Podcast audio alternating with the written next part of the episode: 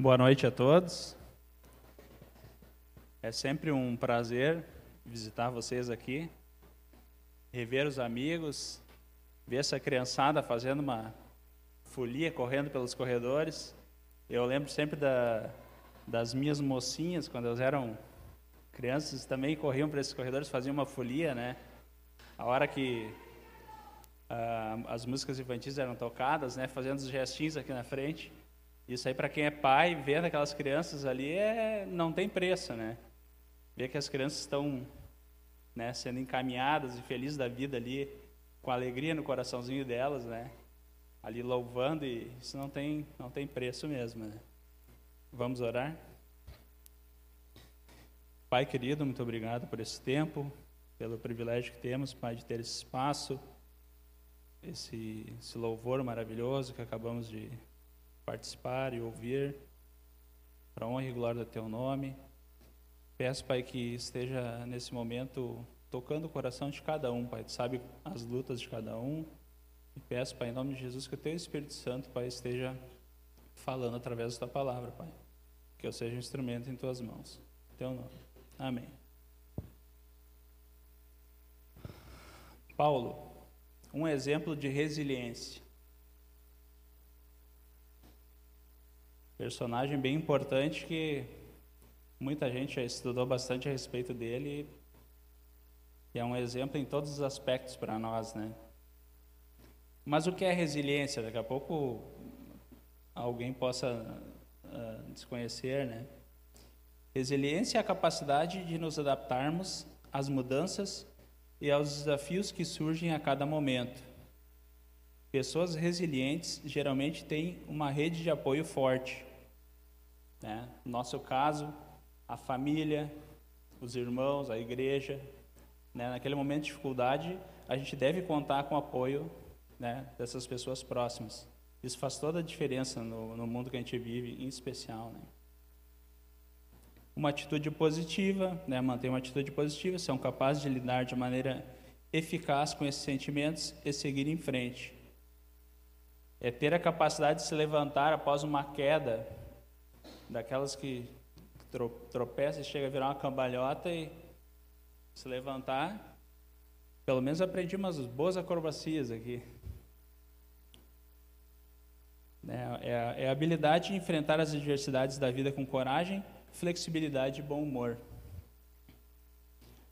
No capítulo 7 de Atos, a gente vai concentrar mais nesse livro que conta as andanças dos apóstolos ali, em especial do apóstolo Paulo também.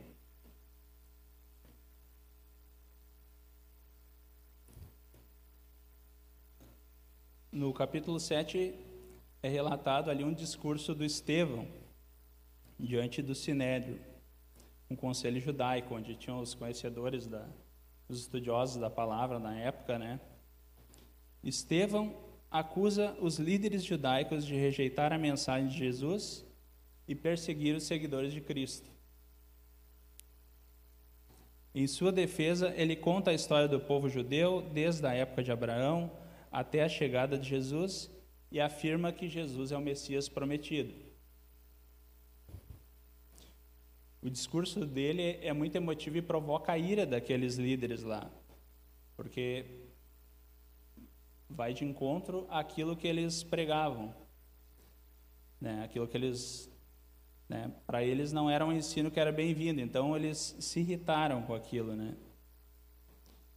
E provoca então a ira deles. O que acontece? Então eles o condenam ao apedrejamento.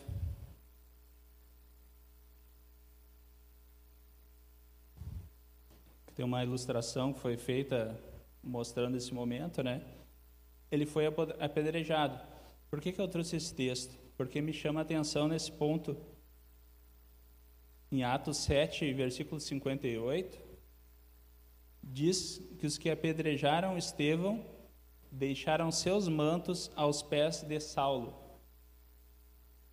Em Atos 8:1, né, que vem na sequência, diz então diz que o então Saulo estava ali consentiu-se da morte de Estevão, ou seja, concordou com aquilo e não, e não fez nada para que aquilo não acontecesse, né? não tentou impedir nem nada.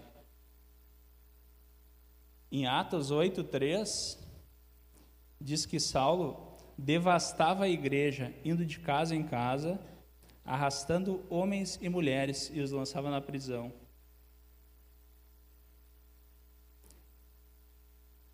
Imagina se colocando no lugar das pessoas daquela época. Tu imagina está bem tranquilo na tua casa e daqui a pouco guardas entram um portão adentro, estourando porta, tudo, arrastando teus filhos, teus, teus pais, né, devastando, destruindo tudo e lançando na prisão. Era isso que esse homem, né, nesse momento Saulo, né, que depois ele vem a ser chamado de Paulo, era essa pessoa que que nesse momento procedia dessa forma.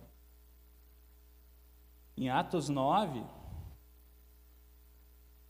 muitos já conhecem a história. Quem não conhece, eu recomendo que, que leia todo o livro de Atos. Na verdade, ele é, é realmente incrível, né? Ele é, é como uma saga, assim, é uma história emocionante. Conta muitas aventuras ali, situações ali que são realmente incríveis.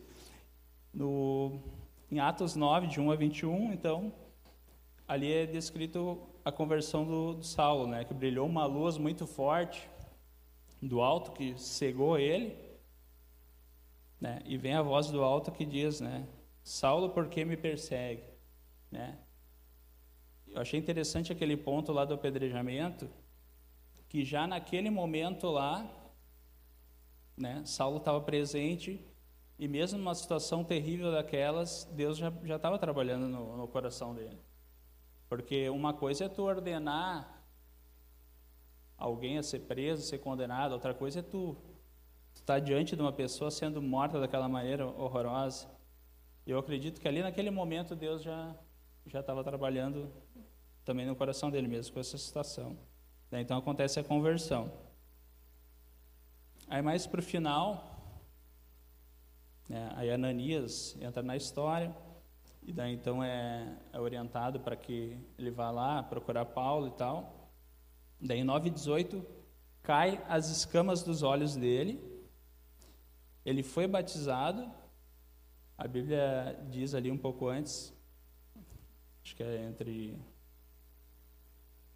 ali pelo meio do capítulo 9, que ele ficou, diz que ele ficou três dias sem dormir, depois que ele teve essa que veio essa luz, ele perdeu a visão, ele ficou, se não me falha a memória, três dias sem comer e sem dormir, né, de tão impactante que foi aquela experiência que ele teve.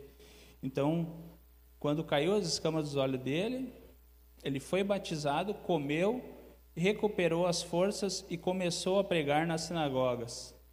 Né? Tu imagina, aquele homem que fazia aquelas barbaridades até pouco tempo atrás, Aconteceu essa experiência com ele, e ele se alimenta, retoma as energias e imediatamente já sai a levar o evangelho. Tamanho o impacto dessa experiência que ele teve. Aí o que aconteceu? Em Atos 9, 23, não demorou muito para os judeus decidirem matá-lo, porque afinal de contas, né, aquilo pelo qual eles uh, aquele movimento, né, que eles chamavam de o caminho, né, onde era uh, o evangelho era pregado, que o próprio Paulo combatia, agora ele estava, né, virou pro, foi para outro lado, para o lado correto da força e estava né? Então tava o pessoal estava se sentindo ameaçado, então, né?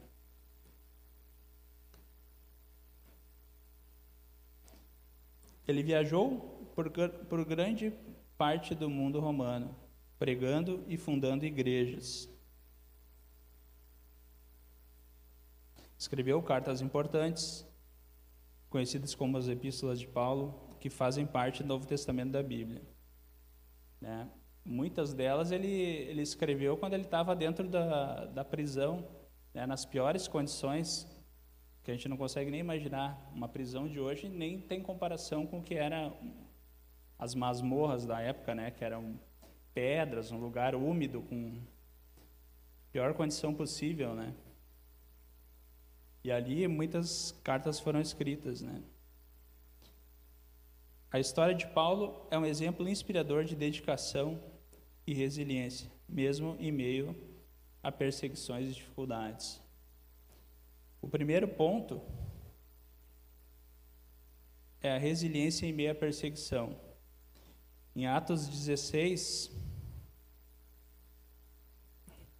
19 a 26, conta a história ali de uma escrava que ela era uma fazia adivinhações na época e tinha gente que os senhores dessa escrava ganhavam muito dinheiro com essas adivinhações que que aconteciam ali e tal.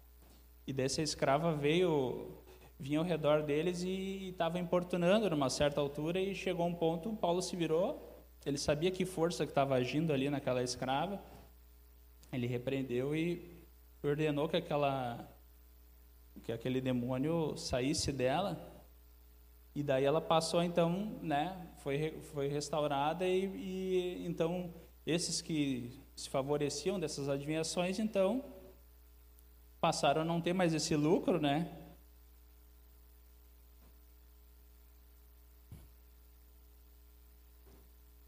Né? Então, viram que suas expectativas de lucro haviam sido frustradas, agarraram Paulo e Silas, que estava junto com ele, e os arrastaram à presença das autoridades, na praça do mercado.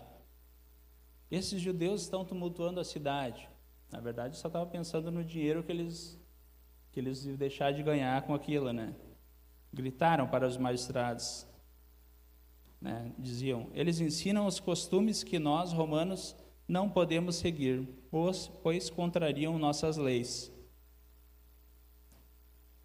Logo, uma multidão se juntou contra Paulo e Silas, e os magistrados ordenaram que os dois fossem despidos e açoitados com vara. Depois de severamente açoitados, foram lançados na prisão.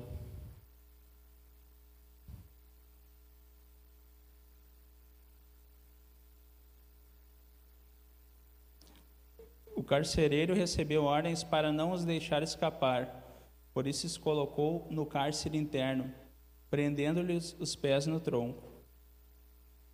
É, aqui tem uma, uma imagem que ilustra, né? Dá para a gente ter uma noção. Imagina, além de ser um lugar horrível, úmido, que não tem a mínima condição, ainda imagina os pés presos dessa forma, não conseguia nem te movimentar, ratos correndo. Por volta da meia-noite, Paulo e Silas oravam e cantavam hinos a Deus. É, ali mostra, até na imagem ali, né?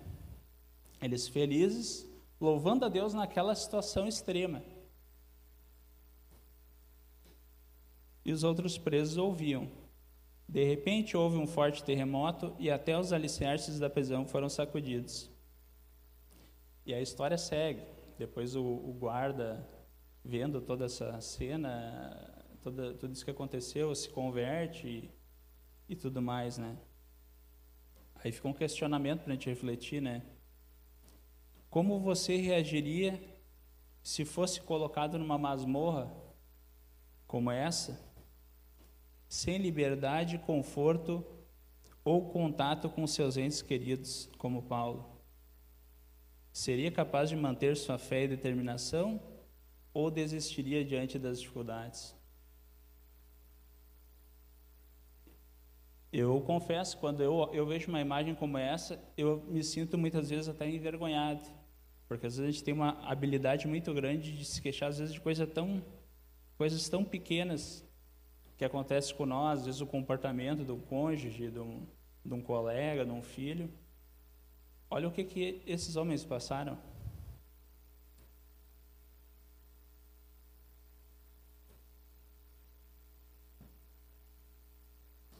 A história de Paulo é repleta de exemplos.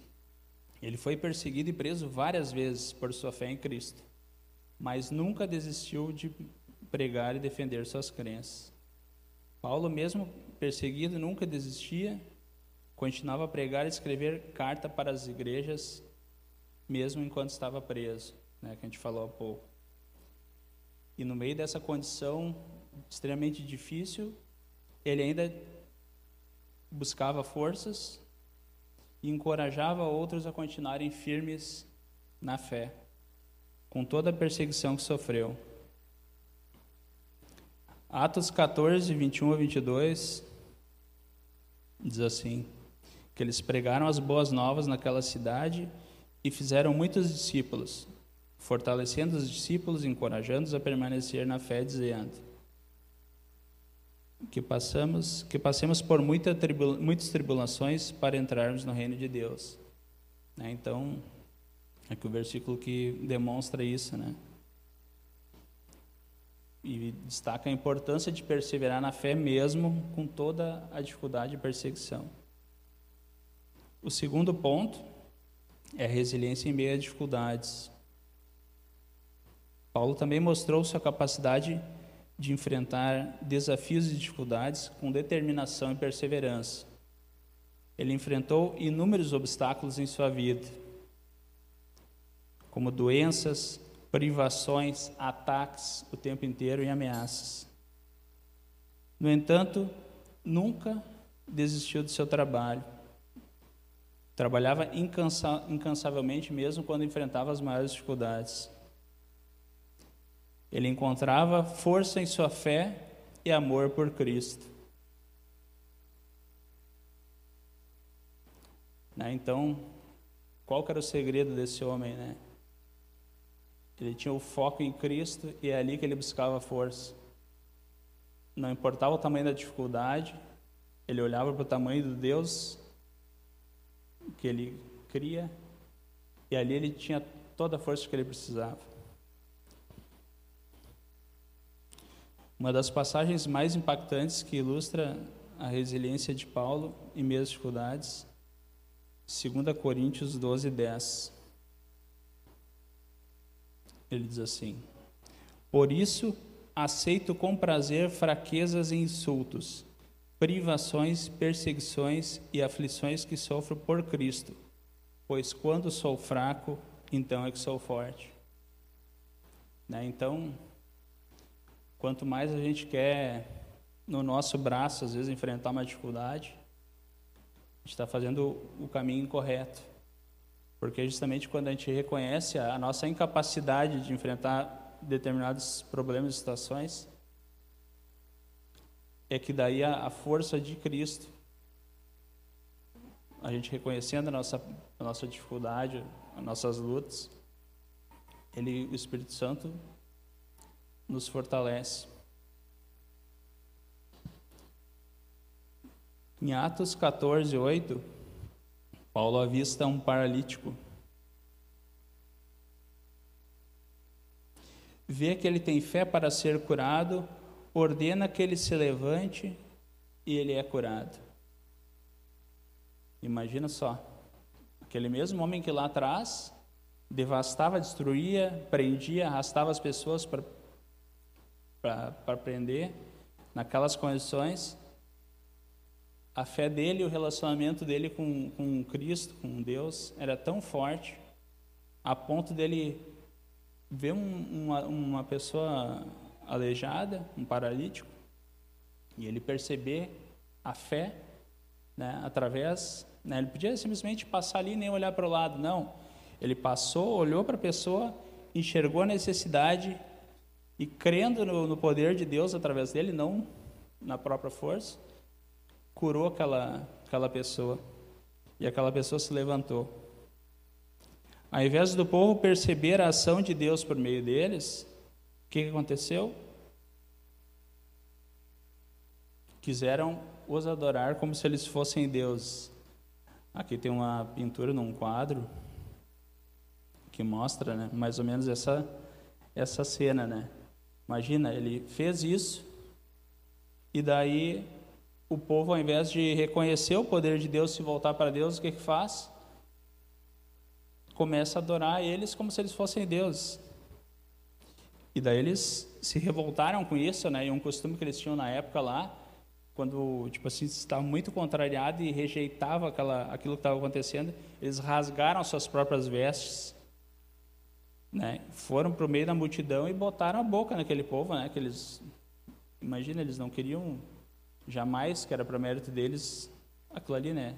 Estava dando o efeito contrário do que eles gostariam que, que acontecesse, que se voltasse para Deus e ao contrário. Aí o que aconteceu? Então chegou alguns judeus de Antioquia e Icônio, aqueles que já queriam matar eles lá atrás. Alguns vieram atrás lá e vieram junto daquele povo lá e né, mudaram o ânimo do povo, né, para que fossem para cima deles, né. E daí Paulo e Barnabé foram mais uma vez apedrejados. Mas eles não desistiram, se levantaram imediatamente e continuaram pregando a mensagem de Deus, seguindo sua jornada. Depois disso, ele segue pregando em diversos lugares. Ele vai em Tessalônica, ele vai em Atenas. Aí Atenas tem uma história, a gente não vai entrar no detalhe, mas eles tinham dezenas, centenas de, de deuses, né, entre aspas, que eles adoravam, a tal ponto que eles tinham um, um altar para o Deus desconhecido. Tipo assim, ah, caso a gente esquecesse algum aqui, tinha um ali para aquele um lá. Né? Tinha aquele altar, altarzinho especial para você esquecer de algum para não se sentir ofendido. E aí Paulo, né, com a sabedoria que Deus deu para ele, ele usa essa situação ali para eu tenho esse Deus que vocês não conhecem e apresenta Jesus, né? Deus viu para eles. Depois ele segue em Corinto e em todos os lugares. Em Atos 20, 24, ele diz assim: Mas minha vida não vale coisa alguma para mim, a menos que eu a use para completar a minha carreira e a missão que me foi confiada pelo Senhor Jesus dar testemunho das boas novas da graça de Deus. A própria vida dele, né, comprova isso que ele diz aqui, né? Ele não se importava com a dificuldade que fosse, né? Imagine viajando por cidades e cidades e cidades e aquele negócio. Ele não pegava o celular e chamava um Uber para ir para, né? Era tudo a pé com aqueles tamancos que que não tinha essas famílias ultra, ultra comfort que tem hoje, né? Era tudo muito difícil. Até eu se deslocar de uma cidade para outra, outra era um sacrifício tremendo, né? E o foco dele era sempre seguir e levar a palavra dando testemunho das boas novas. Paulo fala sobre como ele estava ciente dos perigos que enfrentaria em sua missão, mas ele ainda assim seguiu em frente, determinado a cumprir sua missão de anunciar o Evangelho de Cristo a todas as pessoas. Paulo é um exemplo inspirador de como enfrentar as dificuldades com determinação e força e como encontrar significado e propósito mesmo nas situações mais difíceis. Né? Então, está aí um excelente exemplo. Aonde que a gente vai encontrar significado para a nossa vida? propósito na nossa vida, força. Focando né, nas coisas do alto, focando em Deus, focando em Jesus. Terceiro ponto e último, resiliência em sua, em sua pregação. Paulo também mostrou resiliência e dedicação na sua pregação, mesmo diante de multidões hostis e oposição. Ele continuou pregando e compartilhando a mensagem de Cristo, mesmo quando foi expulso das cidades e ameaçado.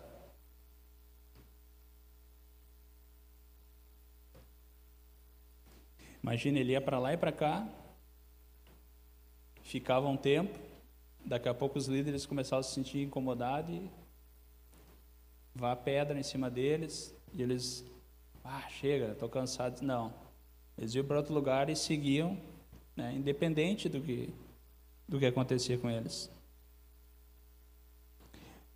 Em Atos 18, 9 e 10, certa noite, o Senhor falou a Paulo numa visão: Não tenhais medo, continue a falar e não se cale, pois eu estou com você e ninguém o atacará nem lhe fará mal, porque muita gente nessa cidade me pertence. Então ele teve uma visão, certamente em alguns momentos, porque mesmo ele tendo toda essa postura, certamente em alguns pontos até o pelo fato dele ser ser humano, né, ele ele refletia sobre aquilo lá e ele tinha lutas internas, né? E daí nessa nesse ponto aqui ele teve uma visão, o próprio Deus falando para ele para que ele não desistisse, né? Não se calasse.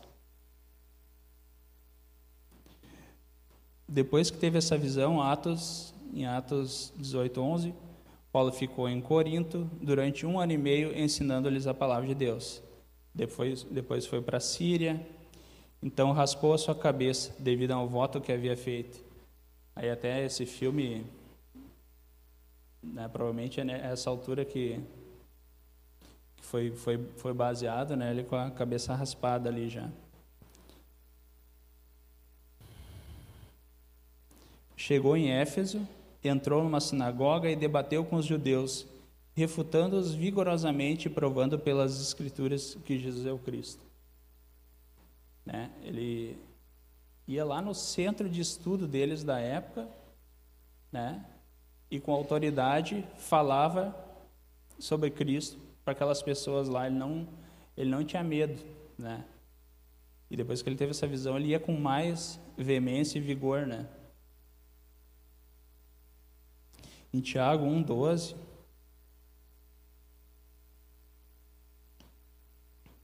Diz assim: Feliz é o homem que persevera na provação, porque depois de aprovado, receberá a coroa da vida que Deus promete aos que o amam. Isso é uma promessa para todos nós, para cada um de nós.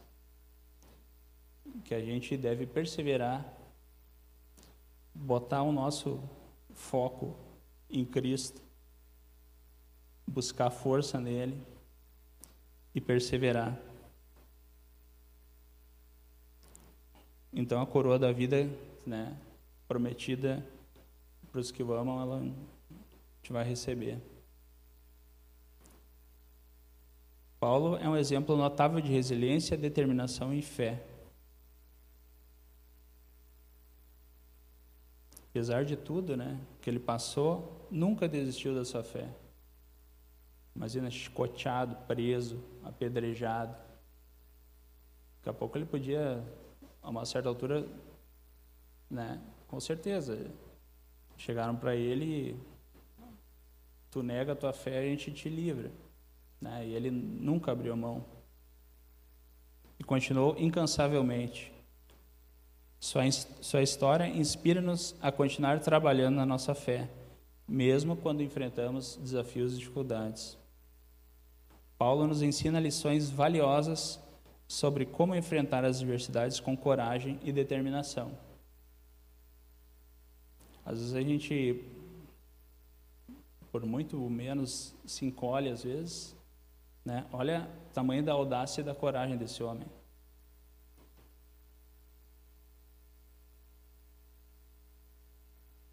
encontrar significado e propósito em meio às dificuldades e como encontrar força e conforto em nossa fé em Cristo. Né? Sempre com o foco em Cristo.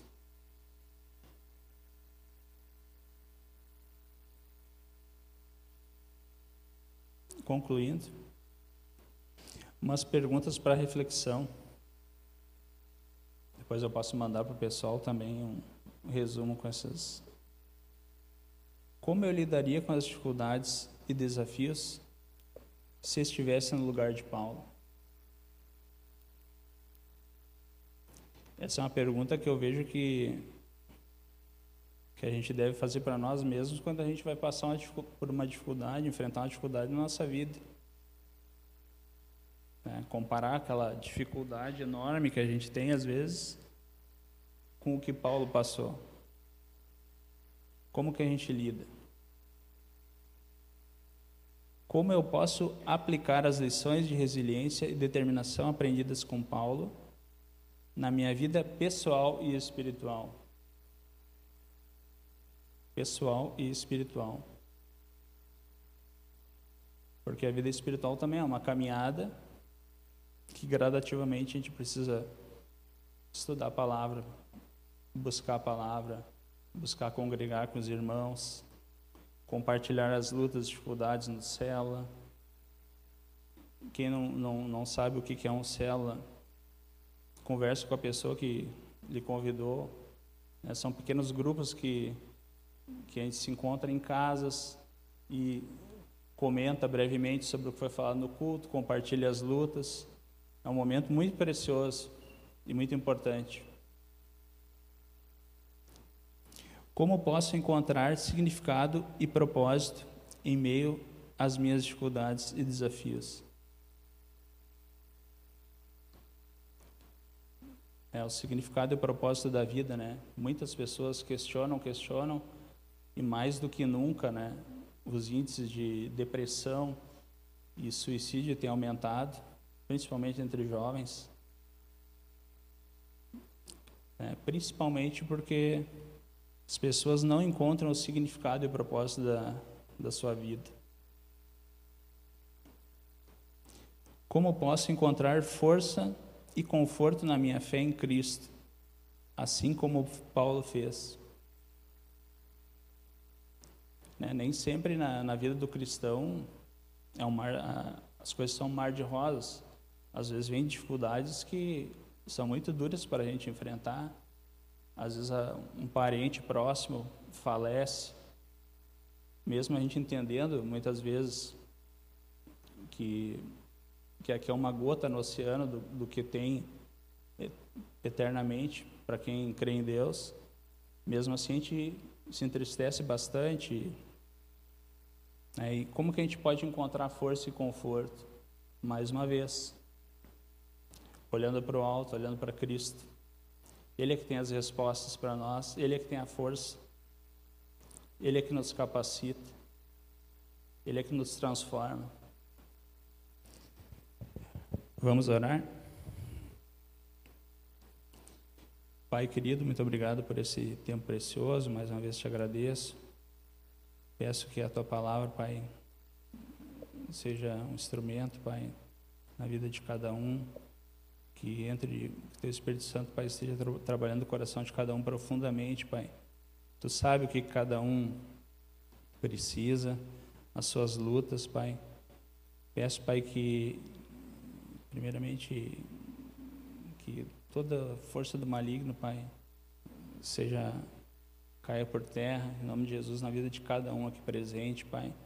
Peço que seus anjos se acampem ao redor de cada lar, Dê sabedoria, Pai, para os pais na criação de seus filhos. Entre os casais, Pai, fortalece o relacionamento. E peço, Pai, que, que quando as dificuldades da vida baterem, e elas sempre estão presentes, que cada um aqui, Pai, possa se voltar para Ti, dobrar o joelho e buscar a força e o amparo que só em Ti, Pai, nós encontramos, Pai. Te agradeço e oro em nome de Jesus. Amém. Uma ótima semana a todos.